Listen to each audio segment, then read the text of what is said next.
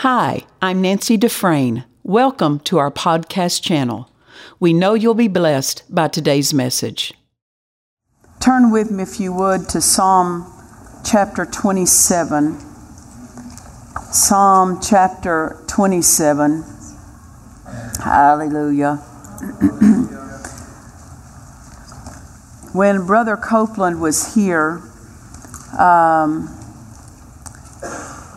and his last service was Saturday night.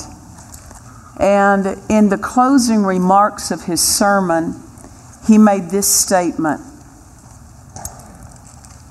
Now, you understand, he, of course, preached blood covenant with such weightiness of revelation, right? And then he made this statement, and I believe that it's, if we could say this, the climax of why he preached what he preached. And he made this closing statement. He said, I was born to know him. I was born to be like him. Amen. And that's what the blood covenant is all about. I said, that's what it's all about. And so that's in keeping with what I had in my heart for these meetings. And we have to realize this knowing God. Think of it the opportunity to know Him. I'm not going to sell my birthright off for the natural that ends up leaving me weeping. Like Esau wept over what he made that exchange for. Amen. And uh, it is our priceless privilege, but our spiritual birthright to know Him. And let's not just think knowing scriptures or knowing principles, as important as principles are, uh, they're to help us know Him. They're not a substitute for knowing Him. Amen. And this is a, a bit of what we talked about last night because we can't know Him by emotions. We can't know Him by feelings. I'm not talking about working up a feeling of knowing. We know him by the word, and the Holy Spirit is the one who reveals him to us. And we come to know him by the Spirit. That we're not seeking to know him after the flesh. Dad Hagin made this statement. He said, I think many people make a mistake by trying to know Jesus after the flesh. They want to go where he was, and there's nothing wrong with going over to the uh, Palestine area to Israel. Nothing wrong with that but you're not you shouldn't know him better because you went there. Amen. Because that, that location does not reveal what the word reveals of who he is. Amen. And people try to handle something in the natural that helps them to know him, and they're going to cheat themselves. They'll never know him that way. Amen. Amen. Amen. It's by the Spirit. And uh, we know him by spirit. We don't know him by flesh. And people, you know, may put a picture of Jesus, a painting of Jesus. Dad Hagin, now Dad Hagin made this statement. He says, I think it's many times a mistake because people have asked him of the several times that he had seen Jesus. He said, they said, Does he look anything like the paintings? He said, None of them, cap, none of them. Why? And he says, I think it's a mistake to try to capture him after the flesh. I'm not saying people shouldn't paint him. I'm saying people should not stock anything of their spirituality on the way a painting looks. It's by the Spirit we know him, not after the flesh. Amen. And, and uh, it's how we should begin to move with one another, that we know each other after the Spirit, not just after the flesh. Then you won't have struggles with who's preaching if, if the pastor's not there Sunday. And. you know, if it's a what, whatever, it's a man preaching or a woman preaching, and it affects, or you know, if it's not who you thought was going to be advertised, all that stuff is knowing things after the flesh. And we cheat ourselves when we keep ourselves on that natural carnal level. I've had so many through the through the years, not many, but a, a few, and and uh, some that have said it to where word got to me, but even some have said it to me personally and said, uh, Little lady, I don't believe in women preachers. I said, Me neither. Because I'm not up here as a woman. I am a woman, but I'm not up here representing women. Amen. And when, and when he said, I don't much believe in women preachers, I said, Me neither. I believe in anointed ones. Anointed ones. Because I don't believe in men preachers if they're not anointed. I don't believe in women preachers if they're not anointed. I don't believe in a preacher because of what gender they have. If without the anointing, no yokes get destroyed. It's about the anointing. It's about knowing, moving by the Spirit and accomplishing things by the Spirit. And to know Him is by the Spirit. It's not by feelings, but as we get in His presence, there will come feelings, but it's not the feelings that help us to know Him. And it's not the, the feelings that dictate how spiritual we are. Amen. Praise the Lord. And we were talking about last night that we want to make sure that we don't prize, listen, we do prize principles of faith. But principles of faith does not mean you know Him. Being able to list steps to take. Those are, that doesn't mean we know Him. They help direct us to the one we're to know. And they help us to be skillful with what the one we know has made ours. But principles are not Him. Amen. And uh, the principles of faith are steps to be taken. But principles are not to be focused on. He's our focus. But principles are steps taken. For the principles are, point us to Him. Amen. Psalm 27, verse 8, and I'm going to read out of the Amplified. It says, You have said, Seek my face. Inquire for, look, listen to this, and require my presence as your vital need. My heart says to you, so he's waiting for the response of what he offers. My heart says to you, Your face, your presence, Lord, will I seek. Inquire for and require of necessity and on the authority of your word. How many of you know He's in us? He's in us. So for us in the new covenant, it's about turning toward and turning our attention and focus toward the one that is in us and toward His word that reveals the one who is in us. Amen. Uh, because we can have someone we can have this great one in us and never really know him. Why do people end up in the divorce court? They never really learned the one they were in covenant with. Being in covenant doesn't mean you know someone. And him, uh, us being the temple of him, doesn't mean we know him. That we can be in covenant, belong to him, and still never really know him. We know him as far as we seek to know him. Amen. Uh, when Billy Graham turned 80 years old, because he went home to be with the Lord well, well over uh, over 100 years old, I believe. Was he? Or high 90s or yeah, but when he turned 80, Larry King had him on his uh, broadcast on his 80th birthday. And Larry King made this statement. He said, There are a lot of men who get to the latter years of their life and lament how they've lived. And he said, It must be so fulfilling for you to be able to look at over how you've spent your life and be fulfilled when other men are lamenting how they've spent their life. And Billy Graham made this statement. He said, I am the greatest failure among all men, for I was too much with people. I was too much doing meetings and in crusades. I was not enough with God. If I would have been more with God, the people would have sensed more of God about me. Now, that's what he said at 80. Let's not wait till we're 80.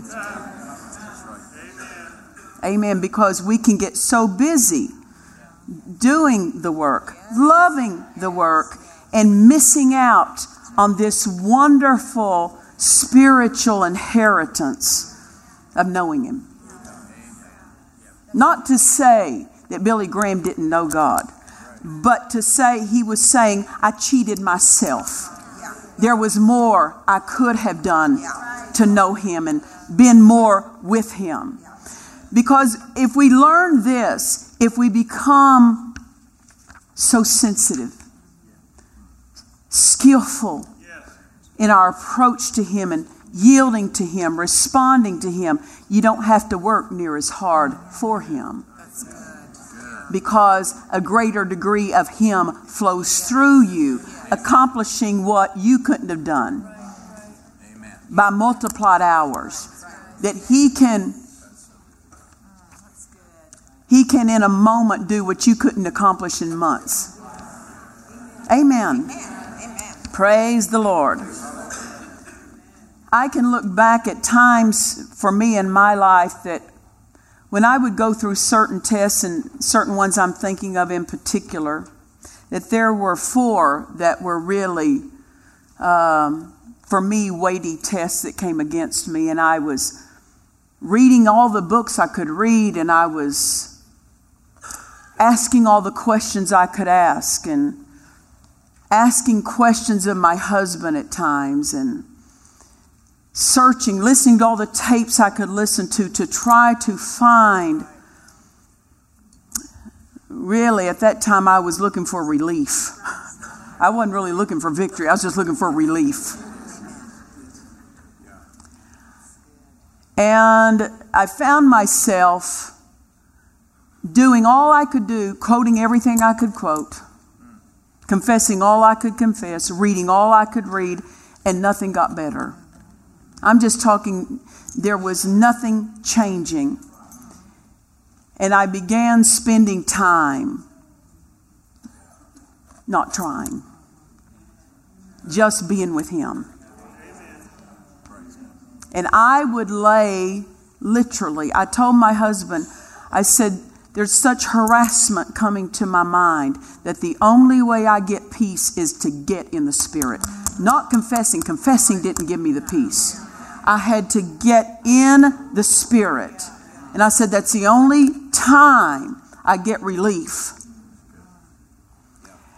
And so I would wake up, and that's the first thing I would do. I would turn every bit of myself in His direction. And all throughout the day, I would go back and make sure I never got too far out of the Spirit. Because if I got any, if I got too far out of the Spirit, that harassment and torment would come back into play. And I would lay for hours. Once I got into that place of peace, I would just lay for hours still. Just, I didn't want to leave that place. Amen. And uh, what was I doing? I was just staying in His presence. I didn't know all my answers yet. I didn't know all the steps I needed. But if I just got in His presence, there was a protection from what? The assault on me while I was learning. Yes. While I was learning. Is there is there help for young Christians who don't know all the confessions or don't know all, they don't have the skill yet? Is there protection? Absolutely. Get in His presence because it will safeguard you while you learn. It will be a place of refreshing from the heat. Dad Hagin told us, and you, we heard it in services, we heard it on tapes, and those of you who have followed his ministry heard this, but we have to go back to this because we can't dismiss this if we're going to have full measure in the revival we're in. Dad Hagin said he told of times that his congregation would sit for an hour or an hour and a half. Nobody would move. Nobody would talk. No babies would cry. And they had no child care in those days. And there was not a sound made. And then he made this statement. People would say, What's the use of sitting quietly? No one said anything, no exhortation, no preaching. What was the use of it? You're just occupied with his presence. Your attention and focus is there. And Dad Hagin made a statement. He said, when those times would come, he said, I would go for a year and a half in that glory. Why? Because when you get in the glory, it's not to leave it there, it's to saturate you so that your life becomes that flow. Now, notice, notice he said, after those times, there, he said, I would go for a year and a half in that glory, the glory of that one service. When he said that, it dawned on me because when he came to our church in 2003, and he was here for a week, after those services, I recognized for a year and a half I was in another place.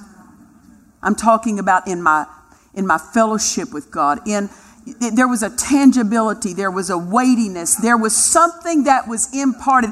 We were we were lifted into another place in the spirit and I went in that and I said, "Isn't that interesting? It was a year and a half I went in it." Before I recognized that it kind of weaned, so to speak. God doesn't want it to wean. If we will just keep refreshing ourselves in that. And that's what Dad Hagin said those times of quiet and stillness that people get antsy in. You know, the flesh is wanting to move or do something. There's a pre- I don't know if he's here tonight because uh, his job might, he may be here. Um, but I, I so appreciated it. We had a service a couple of weeks ago here, and my son Grant did it. It was when Morgan was in Florida, I believe, for the holidays. And uh, Grant did the midweek service and he was going to teach, but uh, when he got up to do the service, there was just a spirit of worship. And so we just worshiped. And Grant recognized that flow and didn't try to do something. And you know, that's not always easy on the flesh, when, especially when you're learning and you're just younger in ministry, you feel like you've got to do something and deliver something and bring something to the people. But he just he just sat back and let the Holy Ghost move, and we just sat and we worshiped. We sat in the presence of God, and there was a tangible anointing on that. And then he called, at the end of that, he called for anyone who had pain in their body, and he ministered to them, laid hands on them. And I, I so appreciate this, what this one precious congregation member just said to me maybe a week ago. He said, Pastor Nancy, I wanted to thank you for the way you raised your children. Because he said, because your son obeyed God in that service and was sensitive to the Holy Ghost, my wife and I both needed healing and we got healed because of the way you raised your son to honor. See, things are received in that glory. Pastors, we're raising a congregation. And it's important that we raise them to know how to sit in the presence of God and let His presence and glory do what no sermon can deliver. Not to diminish a sermon, but these each have their flows and they each bring their supply to the life of God's people. And a sermon will never bring to you what just sitting in the presence of God will do. And just sitting in the presence of God will not renew your mind. That a sermon does. They all have their role. And in your marriage and in your family, there's many aspects to the way your family functions and operates. You know, when Ed and I got married, he was on the road so much. But I understood this I didn't marry him to not be with him. And there were times that we understood that we had to make effort to be together because the phone call would not do. Because just sending a gift would not do. We had to be in the room and just be there. And there's a time that confessions just won't sub- substitute for when you just need to sit and be with the one who purchased us. And just be there.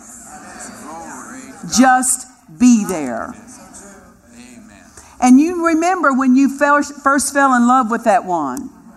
You all you wanted to do was just be where they were. You didn't have to go. You you didn't even care. Listen, my husband did something. I look back on it and kind of chuckle because I didn't know my husband well. He didn't. He, he said he didn't like playing games and things, and that came because his childhood was not a happy. It, it was not a home that had games in it. It was had. Uh, it was a home that had heartache in it and they were just trying to survive. But in a happy home, a lot of times you find they just sit and play games together. And just to be in that, there, there's, there's something that's strengthened and fortified just when families together doing things that, that they enjoy. There's a, there's a value to that. And so when Ed and I first, he flew to Texas to meet me. I mean, we had met, but he came down he had, uh, it was the first time he had basically come to see me. And in our family, we play games. We play games. And so my sister, we were at my sister's house, her and her husband, and she had the croquet set set up. Rematch, brother, you're going down. It was a fluke. It was dark. I couldn't see. And mercy has run out. And, and my sister had the croquet game set up, and I said, and we, we all went out and just played croquet together. We didn't know each other, and that gave us a setting. And we all just went out and played croquet, and he played, and we had a good time. I didn't know till I married him he hated games but just to be with me. He did what he might not would have done naturally, just because he would have done anything to be where I was at at that time. You understand what I'm talking about? In our fellowship with God, it might not be natural or easy for you to sit still, but just to be with Him, just to be mindful of Him, just to let Him minister and you minister to him and, and, and him minister to you, you will do things that might not have been naturally something your flesh would have looked after to do.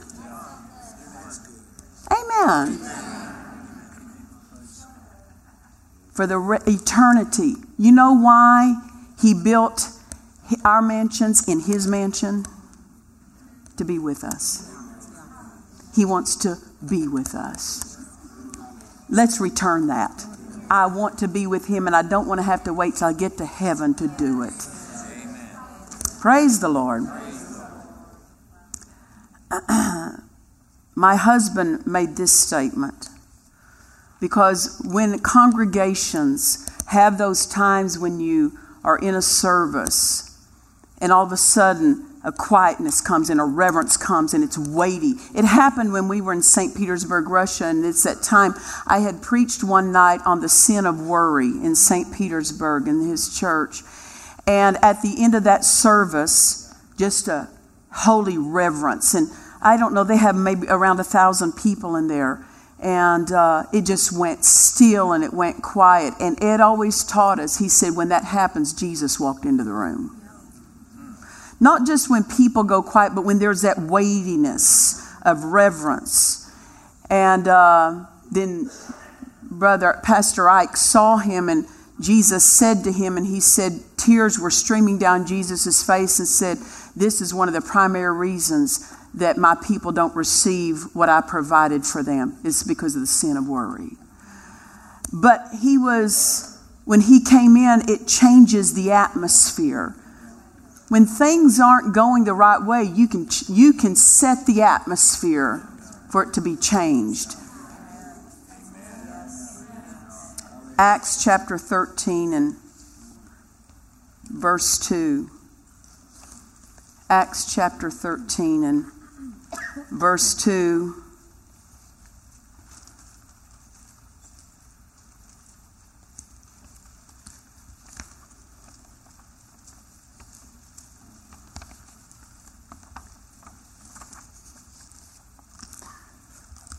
It says, as they ministered to the Lord and fasted. So they've been there long enough to skip a meal or two meals or however long. They took time. As they ministered to the Lord and fasted, the Holy Ghost said, and Dad Hagin would say to us, in ministering to the Lord, that's the atmosphere when the Holy Ghost will say something. Many times people are saying, I don't know what, I don't know what clarity, I don't know what direction, I don't know what to do next. Then we need to take time to minister to the Lord because we're positioning ourselves that if He has something to say, then we're in the setting that He will speak in many times. Dad Hagin talked about how in pastoring, he said, We used to close out every service with people coming around the altar and worshiping, praying and worshiping. And he said, People, he said, we didn't do all the counseling that people do today. He said, because people got their answers. Why? Because when you minister to the Lord, He turns around and ministers to you your answer. Because what you sow, you reap. If you need to hear something, Minister, if you need something ministered to your life, minister to Him. Not to earn it, but to realize that when we minister to Him, He turns around and in turn ministers to us. We trust you've enjoyed this message. Visit us at dufresneministries.org to learn of our upcoming meetings, share your testimony, become a partner, or visit our online store. This program has been made possible by the friends and partners of Dufresne Ministries.